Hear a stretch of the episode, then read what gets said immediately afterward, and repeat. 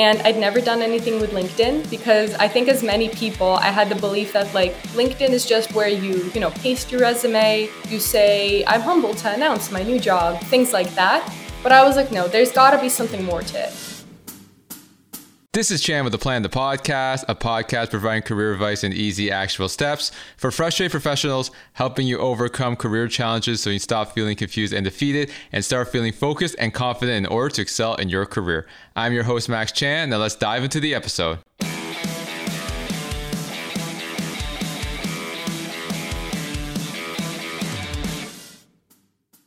Hey, Marina, welcome to the show. Hey, Max, good to be here. How's the Netherlands, right?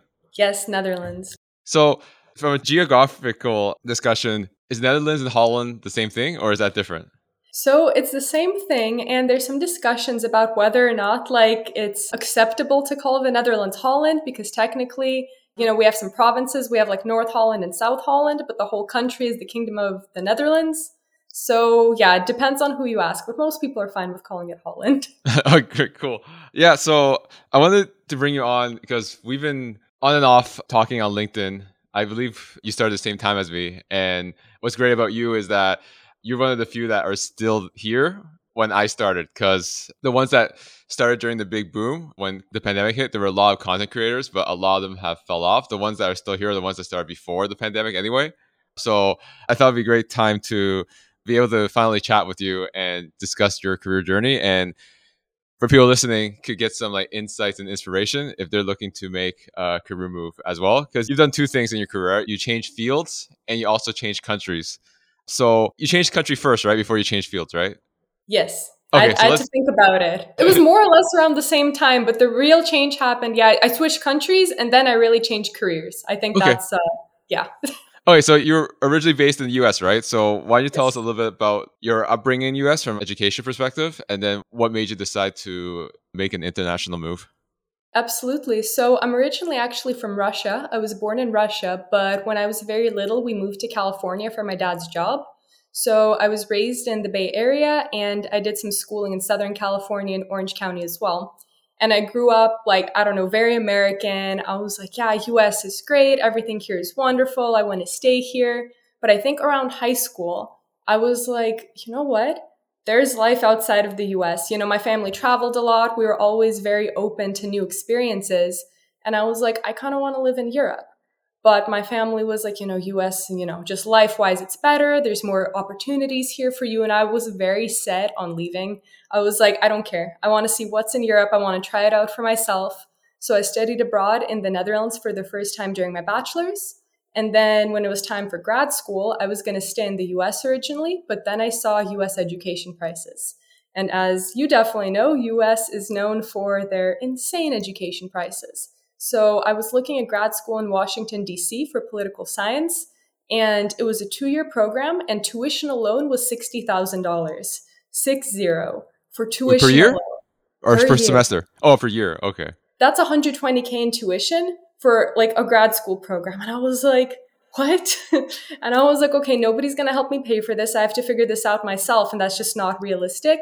So I looked into studying in the Netherlands again. And then I saw the prices there, and it was like 10K for a year program, intensive study, same kind of program as in the US, but condensed and way cheaper and also high quality. So I was like, yeah, it's time for me to move to Europe because again, that's what I always wanted to do. And this was kind of like a chance to really make that happen for myself kind of easily. So yeah, I took the plunge and ended up staying.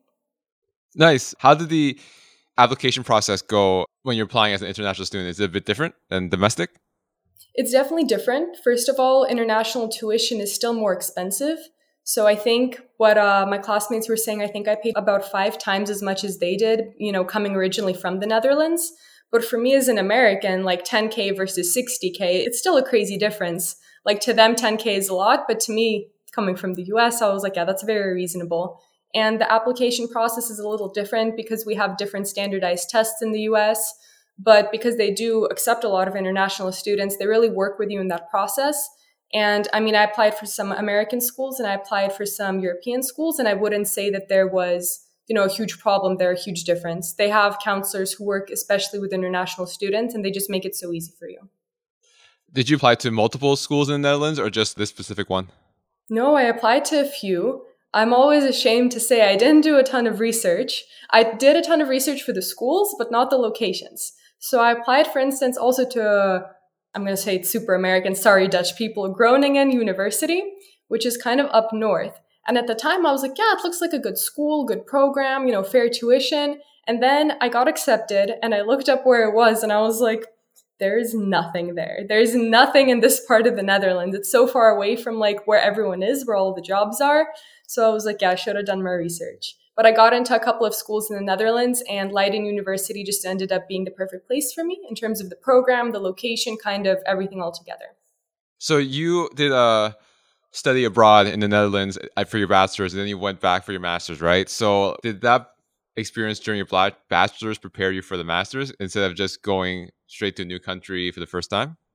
I would say yes and no, because during my bachelor's, I studied abroad in a different city and I made a lot of mistakes. I again didn't research a whole lot and I kind of got connected to one person and I stayed with that one person, which really limited me. I didn't hang out with, you know, a lot of different people. I didn't have all the different experiences I probably should have. So when I finally came back for grad school, I was very much the opposite. I was talking to random people. I was going out constantly, just, you know, to museums, to new restaurants, to just see what's out there.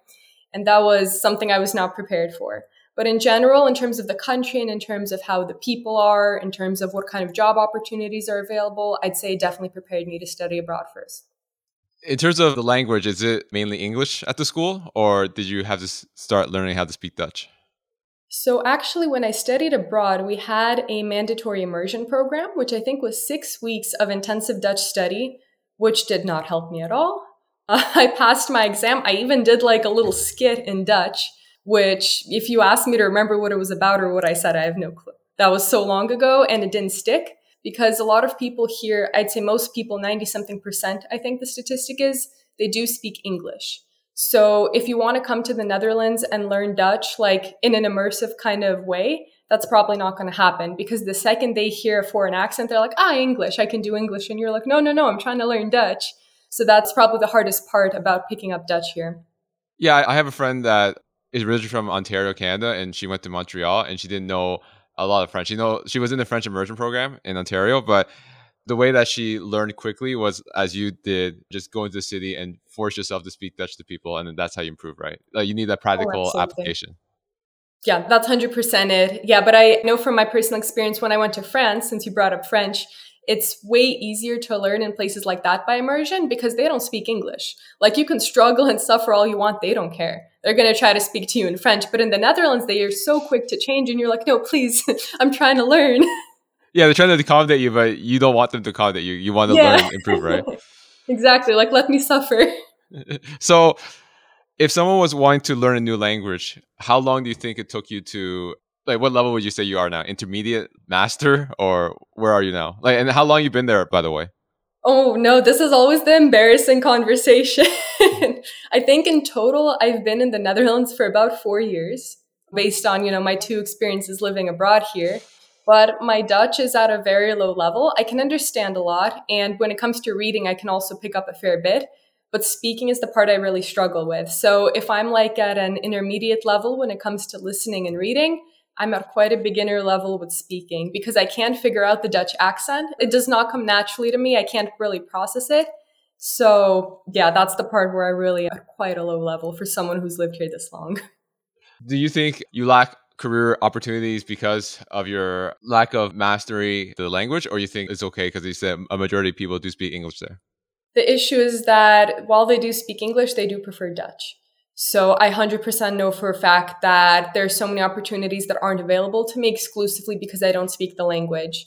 And I mean, I understand that's entirely on me. I can learn the language. I can, you know, take classes. I can force myself to learn. So I'm not saying like, you know, all these Dutch people ignoring me. Like I get it. It's their language. They want people to know it. And I know that, I don't know, out of every 10 marketing opportunities, I qualify maybe for three just because I don't speak Dutch.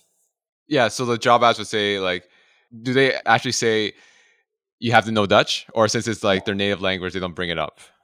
No, they bring it up. They make it very clear. Either the vacancy is written completely in Dutch or it says like you have to be able to speak Dutch at a native level or near native level. So is your resume in Dutch or in English? It's in English. I'm not gonna lie. I've had that before where they reach out because I, I, apply no matter what. I'm confident. I'm like, you're gonna like me. but then they reach out and they're like, oh, do you speak Dutch, by the way? And I'm like, no, not really. And they're like, oof, never mind. Oh, that's terrible. Yeah. Yeah. If I wanted to work in like Hong Kong, I'd be embarrassed because I moved to Canada when I was young, like yourself when you mm-hmm. were young and moved to the States. I know very basic, so it'd be embarrassing for me to like try to work there because I don't know the language, right? Even though I look like I should. Yep. So, um, yeah. So what did you graduate from in the master's? I actually studied political science with a focus in international organizations. So everything to do with like the UN, NGOs, governments worldwide, that sort of thing. Okay. And how was it in terms of your job search? Did you try to get a job in that in your specialty with your degree, or did you do some self discovery and then do something else instead? it was hilarious because I didn't even think about the fact that I don't qualify for a single job because I don't have an EU passport. And to work in all these organizations, government or non government, like at the level that I wanted to work at, you need an EU passport. And I was like, dang, that means I don't qualify for a single one of them. And I had these, again, I blame myself, didn't do the research, but I had these ambitions to like work for the, you know, the International Criminal Court because I had a focus in, in anti human trafficking efforts so I was like, yeah, I'm going to do all this, I'm going to do that. And then when I graduated, I realized that's not going to happen. So that's when I really had to like do some self reflection and be like, okay, what am I trying to do because this isn't happening? So that's kind of when marketing came about. And yeah, now I'm here. Can you quickly explain to the audience what an EU passport is? It like help you easily go from all the countries in the European Union? Yeah, it's a passport from a country that's in the EU, so in the European Union. So if I had a Dutch passport, that's an EU passport. But I have an American passport. We're not part of the EU, so I'm foreign here. Is it hard to get one? I mean, living in the Netherlands now, because I'm married to someone who's a Dutch citizen, I think I have to live here either for three or five years, and I have to pass the Dutch integration exam, which is a language exam, a culture exam, a geography exam, kind of all in one there's a few steps that I have to do and it takes some time. So in the Netherlands, technically, it's possible. It's very possible, and I'm on that route, but it's not immediate. You say you're married or engaged? I didn't married. Married. Okay. So how did you meet him? Was it through your school? No, Tinder. Tinder? Oh, is Tinder big in the Netherlands? Oh, I think as big as it is everywhere, honestly. All right, cool. So, like, did he ask you, do you speak Dutch or no? No, no, no. I was very clear that uh, I speak English. I'm a student from the US, and his profile was also in English, so it worked out. Great. Yeah, so going to what you said about like how you didn't have an EU passport, so you weren't mm-hmm. able to get any opportunities that you want to uh, do based off your uh, specialty in your degree, you ended up discovering digital marketing. So, how did that come about? It honestly happened by accident because, as I said, I did some self reflection and I was like, okay, political science isn't happening, at least right now what am I good at? What do I like to do? And I thought about it and I love writing. I've always loved it, but I kind of grew up in an environment where I was told writing's not a real career. And I also always loved social media, but again, I was kind of told it's not a real career. You do it for fun, you do it on the side. And despite that, I always had some volunteer work going on in those fields. I just did kind of some side jobs, you know, just on a little part time basis. And I never thought that I could build a career from that. But I was like, okay, I can do this. I have experience in this. I'm pretty all right at this. And I kind of put all those skills together and I was like, okay, so this is marketing. And I started exploring opportunities in marketing and communications. And yeah, the rest is history. I really took off on that path and it started off quite difficult because, again, it's not what I ever expected to do. But the more I researched it, the more I practiced, the more I was like, yeah, this is a field for me. This is what I'm really keen on. So did you get your first digital marketing job without any experience? Like you said, you were developing skills, right? So did you develop skills before you started applying? How was the process? I developed the skills before I started applying, and I think the best thing I did for myself was translate all of the skills that I had before ever having like an official marketing job into things that are useful for marketing. So again, I did a lot of blog writing, I did a lot of research, even for my degree, I did so much writing and communication and conducting interviews and I translated those skills into what I thought would be useful in a marketing job. So when I interviewed, I was very honest. I was like, I never had any official marketing jobs, but I've done a little bit of this, I've done a little bit of that. And so they were very open to giving me an opportunity because that's what they were looking for. They didn't want someone, you know, specifically with a marketing degree They just wanted someone who had those skills and was open to growing. Yeah, one of the issues that a lot of professionals have is highlighting their transferable skills. Mm-hmm. Many people right now want to pivot careers, right? But if they don't have the official title and haven't done those direct responsibilities, they find it challenging. So, how were you able to translate those transferable skills on your resume and in the interview so that they would still give you an opportunity, even though you don't have direct experience? So, I think the best thing I did for myself there is literally look at the job description, like the vacancy, how they outlined it, and I thought about how I could do this job and what skills I have that would allow me to do it. So, for instance, if they say they want someone who, you know, markets their services on LinkedIn. And at the time, I was just getting started on LinkedIn. So I was like, okay, what is LinkedIn? LinkedIn is a social media platform. I've worked with Facebook before. I've written on Facebook. I've written blog posts, and LinkedIn has blog posts. So I made a little list for myself with like the vacancy uh, requirements and the skills that I had that kind of aligned with each and every one of those. And then, you know, I reorganized that list, I reorganized some more. And after a while, I looked at it and I was like, okay, if I was a hiring manager and I saw this, I would think these skills are pretty relevant for this job. So I think it's a whole lot of just organizing and getting on paper what you're able to do. Did you apply online only, or did you do some networking as well? What was your strategy there? So I did a lot of all of the above. I was very determined. So I tried to reach out to people. I tried to make connections. I just tried sending out my resume. And while I'm a huge advocate of doing that, like networking and, you know, I'm on LinkedIn, so I know the value of a personal brand now. But back when I was getting started, it was actually just sending out my resume that got me opportunities. Oh, that's awesome. Mm-hmm. And what's the job search process like in the Netherlands compared to the US? Because I'm assuming it's a bit different, right? It's definitely a bit different. I think there's way more viable job opportunities on LinkedIn in the Netherlands because when I was searching in the US, LinkedIn was very spammy, just like, I mean, LinkedIn jobs, you know what I mean? Like the specific job platform little column there. So I really struggled there. I used Indeed a lot in the US, but in the Netherlands, I found that LinkedIn is way more useful for finding work. And I talked to some other expats and I was like, how do you guys do it? And everyone was saying LinkedIn is the place. Like, talk to professionals there, build your network, start applying. And I was like, okay. So LinkedIn is what really helped me find jobs and at the very least find companies whose websites I would then visit and see the openings there. I also don't live there, right? But I heard that networking is more of a North American thing, not necessarily a Europe thing. I'm assuming that's not true from what you just said. No, it's so not true. networking is huge here. And I mean, currently, the company for whom I work, we organize, you know, a few annual conferences and a huge emphasis we always place a huge emphasis on networking and the networking opportunities we offer. And we know our clients are extremely keen on that. They want to meet other people in their industry, in similar industries, just in other industries. And networking is a huge thing for them. That's great. So, what's your plan? Like, where do you see yourself in the next five years, as the interview questions would say? Yeah, where do you see oh, yourself? I think that honestly, I'm on my way to starting my own business.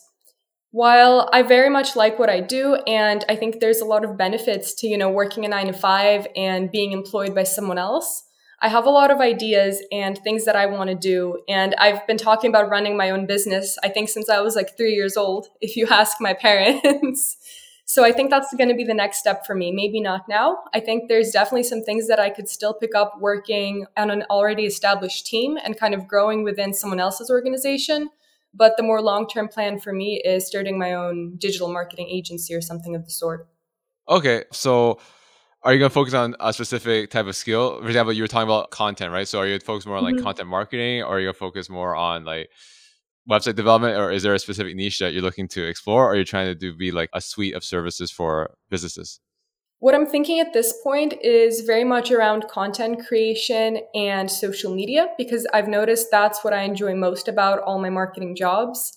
And I mean, that might change in the next year. I might discover like some hidden talent I had or, you know, some hidden calling. But at this point, that's kind of where I am because I've noticed that when I don't get to do those a lot in my day to day marketing work, I kind of get bored and I feel like I'm missing out because I'm very keen on communicating and meeting people and creating relevant content for them and kind of measuring the impact of that. So that's something I want to continue doing on the larger scale.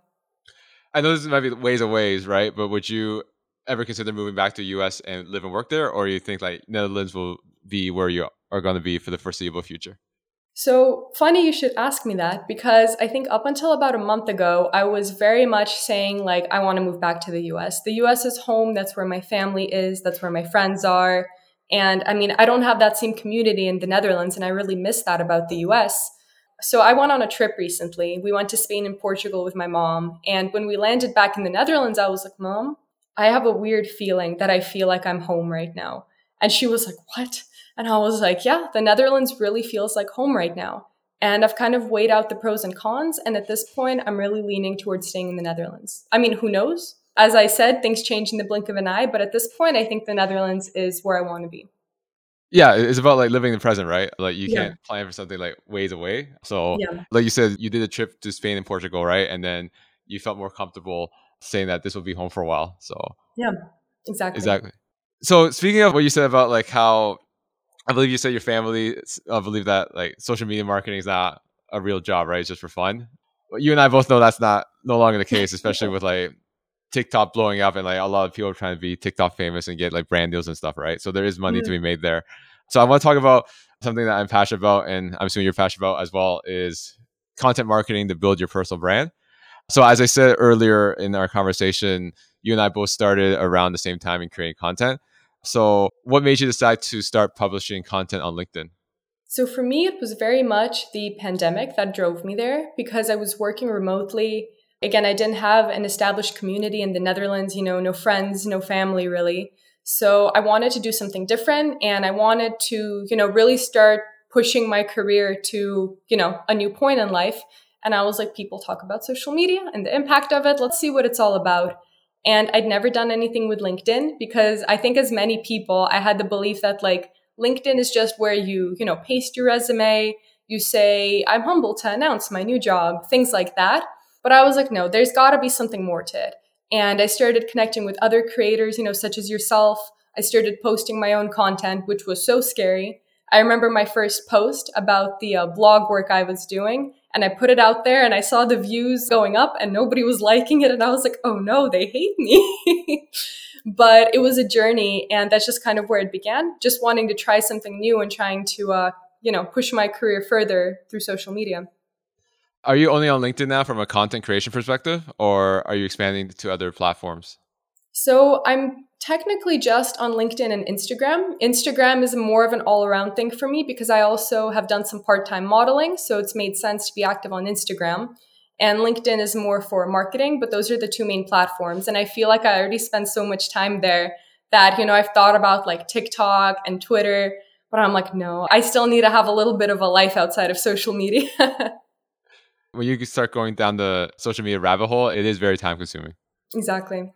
So you said you did part time modeling. So would you consider yourself like one of those Instagram models, or you're not? You don't want to be labeled that. I wouldn't say Instagram model because I've mostly worked with smaller, more local fashion brands, sustainable fashion, and up and coming photographers. So I would never say that I'm like, you know, propping up my phone to get that perfect shot. My Instagram is mostly just the shoots that I've done for others and the travel photos from my own adventures. So that's my main thing on Instagram. I would not call myself an Instagram model. Going back to LinkedIn, we discussed that a lot of people fell off at some point, and yeah. you and I are still here, right? I think there's been a few times that you posted on LinkedIn saying that you took a break for a bit, but then you went back on it. So, what made you keep going and building up your personal brand on LinkedIn for the past two years? So I think it's important to also mention why I started not spending so much time on LinkedIn because while you and I did start around the same time, I'm willing to bet I've taken more time off because I see you there very consistently and I know that I've disappeared for months at a time.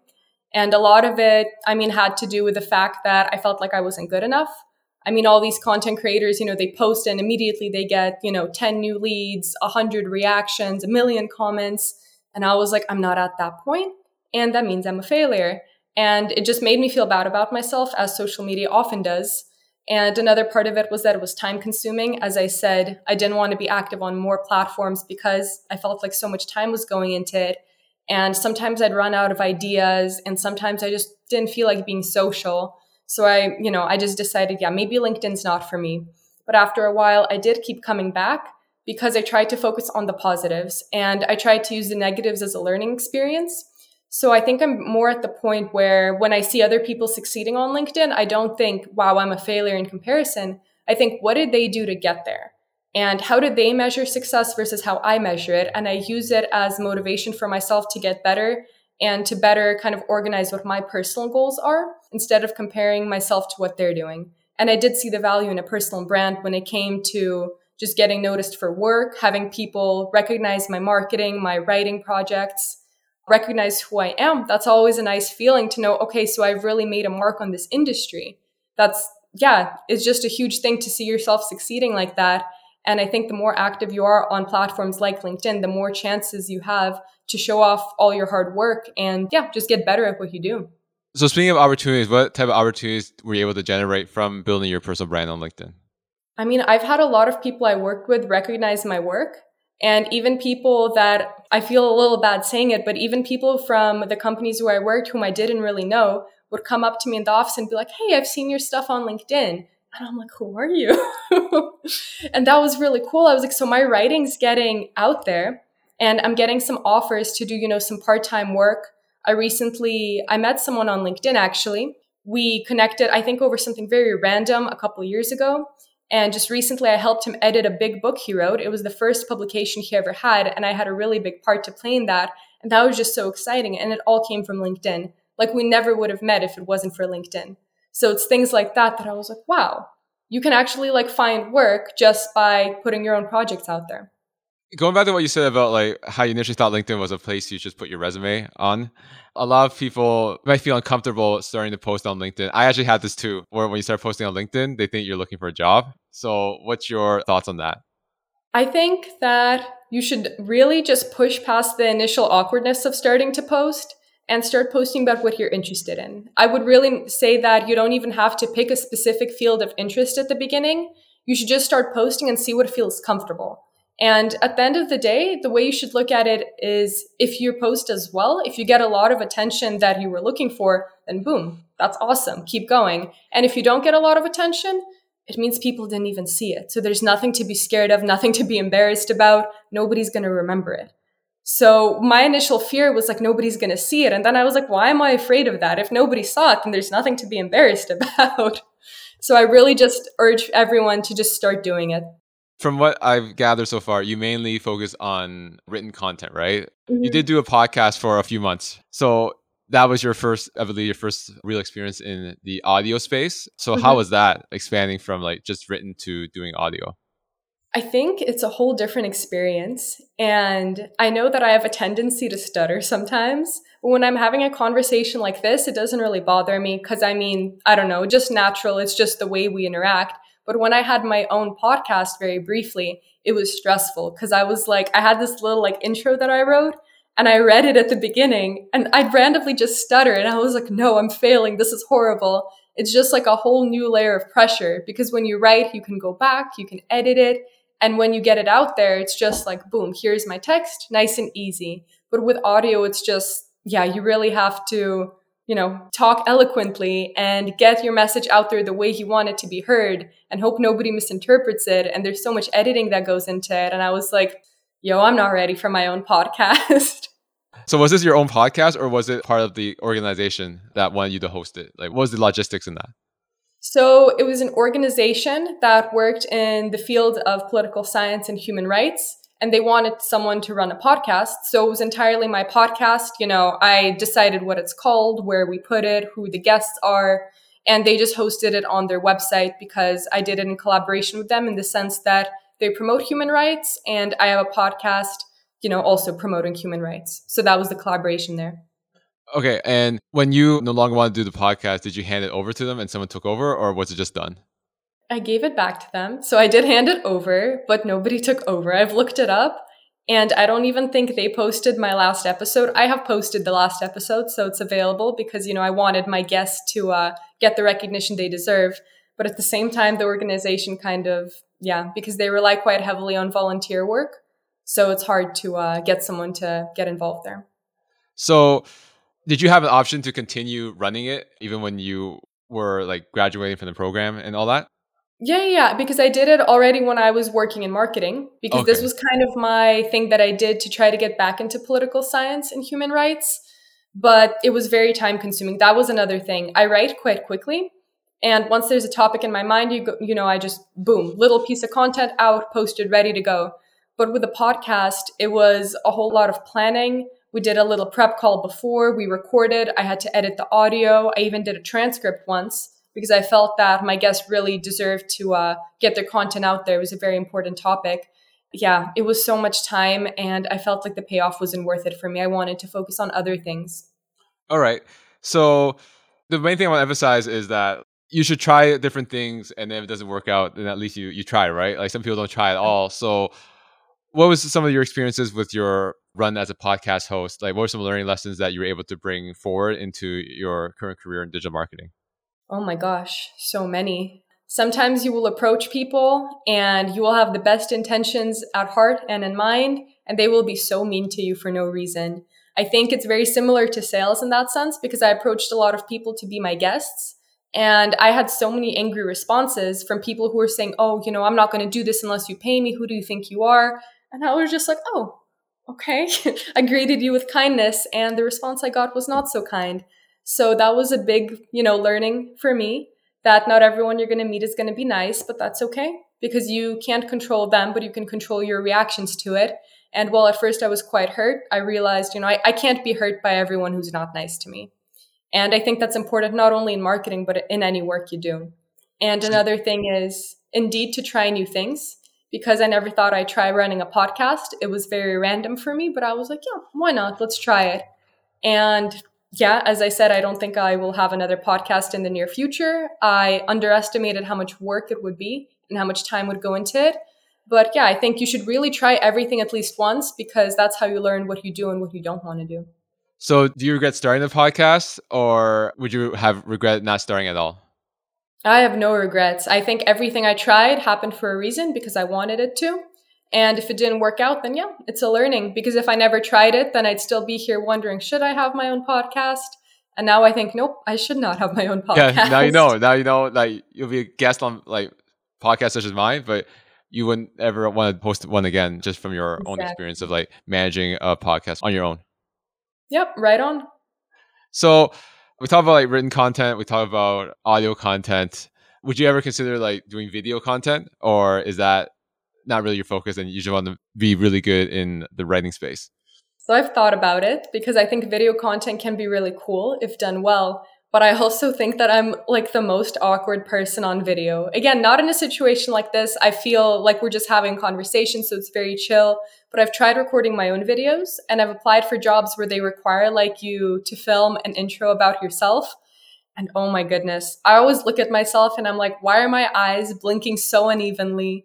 And why is my smile so crooked? And why do I look so uncomfortable? And yeah, it's just not something that I'm good at. I would need a whole lot of practice and probably some training to get better at it. And yeah, it just doesn't make sense at this point because I think my writing content is really what I want to do for work. Maybe one day that'll change, but at this point, I'm really trying to, uh, you know, focus on what I'm good at and what I enjoy. For sure. And going back to what you said about videos in terms of like a video resume, where they want you to record an intro about yourself, is that very popular in the Netherlands? I wouldn't say it's very popular. I think it just depends on the organization. They still require a proper resume or a link to your LinkedIn, but they also say, you know, we want to see you as a person. And I don't get it because I think so many people who are, you know, wonderful in person are very awkward and uncomfortable in video. So I think it's a poor indicator. But yeah, I've, I've encountered it a few times. I don't think they ever called me back after they saw my videos. So that's a pretty good indicator for me. All right. So you've had a very adventurous career. You've studied, worked in the US, you moved to the Netherlands, you built a personal brand on LinkedIn and as well as Instagram. So, what are some of the uh, learning lessons that you could share with someone right now in terms of like pivoting your career and doing different things to grow it? Well, the main thing is keep in mind that even if your experience doesn't directly relate to what you want to do, keep those transferable skills in mind. I tell that to everyone. Even you know my sister has worked in very different jobs. She's in college and she's trying to get into this you know field that she's studying. And she's like you know marina how do i include my other experience? It doesn't really relate to what i want to do. And i was like hey let's look at the transferable skills. And when you look at it these jobs that are seemingly so unrelated they actually are quite related because there's so many skills like you know working with a team writing content communicating leading. There's so much transferable stuff there, basically. So I'd always say focus on that and don't be afraid to try new things. Because again, at the end of the day, nobody's going to remember if you, you know, launched an Instagram and failed. If you tried to, you know, get cool on Twitch and failed, it happens. Life happens and you're the only one who's going to remember that. But hopefully you'll remember it from a perspective of I tried, I learned, I failed, and life went on. Because if you don't try, you're not going to know what you like and what you don't like. You can think that, you know, this is what I want to do with my life, this is where my passions lie. But until you experiment with your career and your life, you're not going to know for sure. I think one of the things that holds people back from creating content is not like, for example, I don't know what to write about. I don't know. If, well, it has to do with like if people will like it, right? But I think the yeah. main thing is like they worry about like the hater comments. Like I've been doing TikTok for I think like six months now, and I get so many hate, so many uh, so so many bad comments. So like, what's your advice for people like worry about what people think of them when they start posting?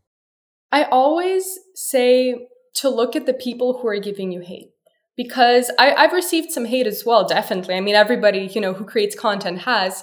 And I always look at them and it's always the people who never do their own thing. They don't have their own content. They don't have much going for them. Their whole life is just making other people feel bad about themselves. And that's really sad because the people who are doing their own thing, they're not going to waste their time on, you know, hating you and, you know, what you're writing, what you're saying unless you're really saying something just objectively horrible. But in general, you know, I've never felt the desire to go out of my way and give people hate because that's just such a waste of time. Even if I look at their stuff and I'm like, yeah, this doesn't vibe with me, I never want to take the time to write a mean comment because who does that help? And I feel like that's how you really need to look at it. The people who have their own life, the people who are happy with themselves, they don't waste time hating. Yeah, one of the things that I've learned is that people above you will never make fun of you, right? It's only the people that are behind you. Exactly. So I want to wrap this conversation up by asking this question I ask all my guests. So as you know, on my podcast, I focus on helping professionals overcome common career challenges to help them get to the next level. So for you, from your vast amount of experience traveling, working in different fields, building out your personal brand, what has been one big challenge during your career that you had to overcome to get to where you are today? I'd say one of the biggest challenges I've encountered is not being recognized as an expert because I'm young. Because everything I started, I started early and I always worked quickly. So, as I said, every intensive study program, I went for it. I didn't want to waste my time if I could do something quickly. And as a result, I got a lot of experience in a short amount of time. And so many people still, you know, correlate the amount of years of experience you have with how good you are at something, which is just blatantly not true. So that's one of the biggest challenges I've had to overcome. And a lot of it has really just come with proving myself through projects, which is why I like LinkedIn because I can really show what I've worked on, the results I've achieved. And I don't have to write how old I am. I don't have to write when I graduated, when I went to school. All people see is what I've created. And I think that lets them judge me better than, you know, knowing my age ever could. Do you hide your graduation year in your resume so people don't know how old you are? I do actually. And that came up in a conversation a few months ago. I posted about it. And the uh, hiring manager, the interviewer, she was very unhappy with it. And she was like, You're keeping secrets from me. This makes no sense. I need to know. And I was like, No, you don't need to know, though. I have, you know, all my work experience listed with the years. I can tell you how many years I've done this and that, but you don't need to know when I went to school. And I think that really, you know, that really forms a bias because people think they try to figure out how old you are and judge you by that whether you're, you know, too young or too old, there is always going to be something. And I try to remove those biases as much as I can. Did you say the hiring manager criticized your resume? Yeah, we had a but very like, nice talk about that.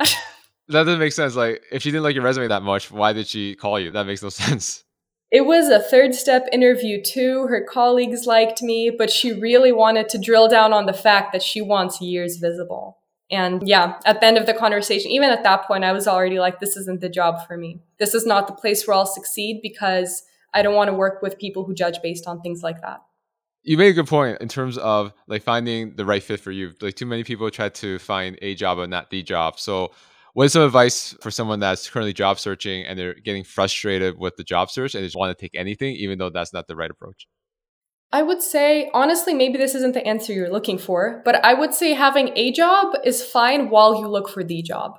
Because I mean, I would love to say, don't settle for anything less than what you're worth. you know, I get it. That's a nice thing to say, but at the end of the day, we all have bills to pay. We have, you know, mouths to feed. We have food to put on the table. So I think that settling for a job is fine as long as you don't give up on your passions and you don't forget what you're worth. So I think if you're going to settle for a job, keep searching for the job while you have a job. Great. And again, really appreciate the time, Marina, of uh, coming on my podcast and sharing your career story and personal journey. So, how can people reach out to you to learn more about what you do and uh, how you can help them? Well, they can just message me on LinkedIn. They can comment on a post. Anything they do on LinkedIn in relation to my profile, I will see because I pretty much live on LinkedIn. Sounds good. Again, I appreciate the time and I hope you end the year strong. Thank you. Thank you so much, Max. Thank you so much for listening. And if you found this content valuable, here's three ways I can help you achieve your career goals for free. First, subscribe to this podcast as I post two episodes a week. Number two, leave a five star review as this helps build the credibility of the show so we can gain access to more influential people to interview and bring those lessons to you to help elevate your career. And number three, connect with me on social media. There's a link in the show notes for you to click on that compiles all my active social media accounts, making it easy for you to find me and connect with me. Thank you again for listening, and until next time.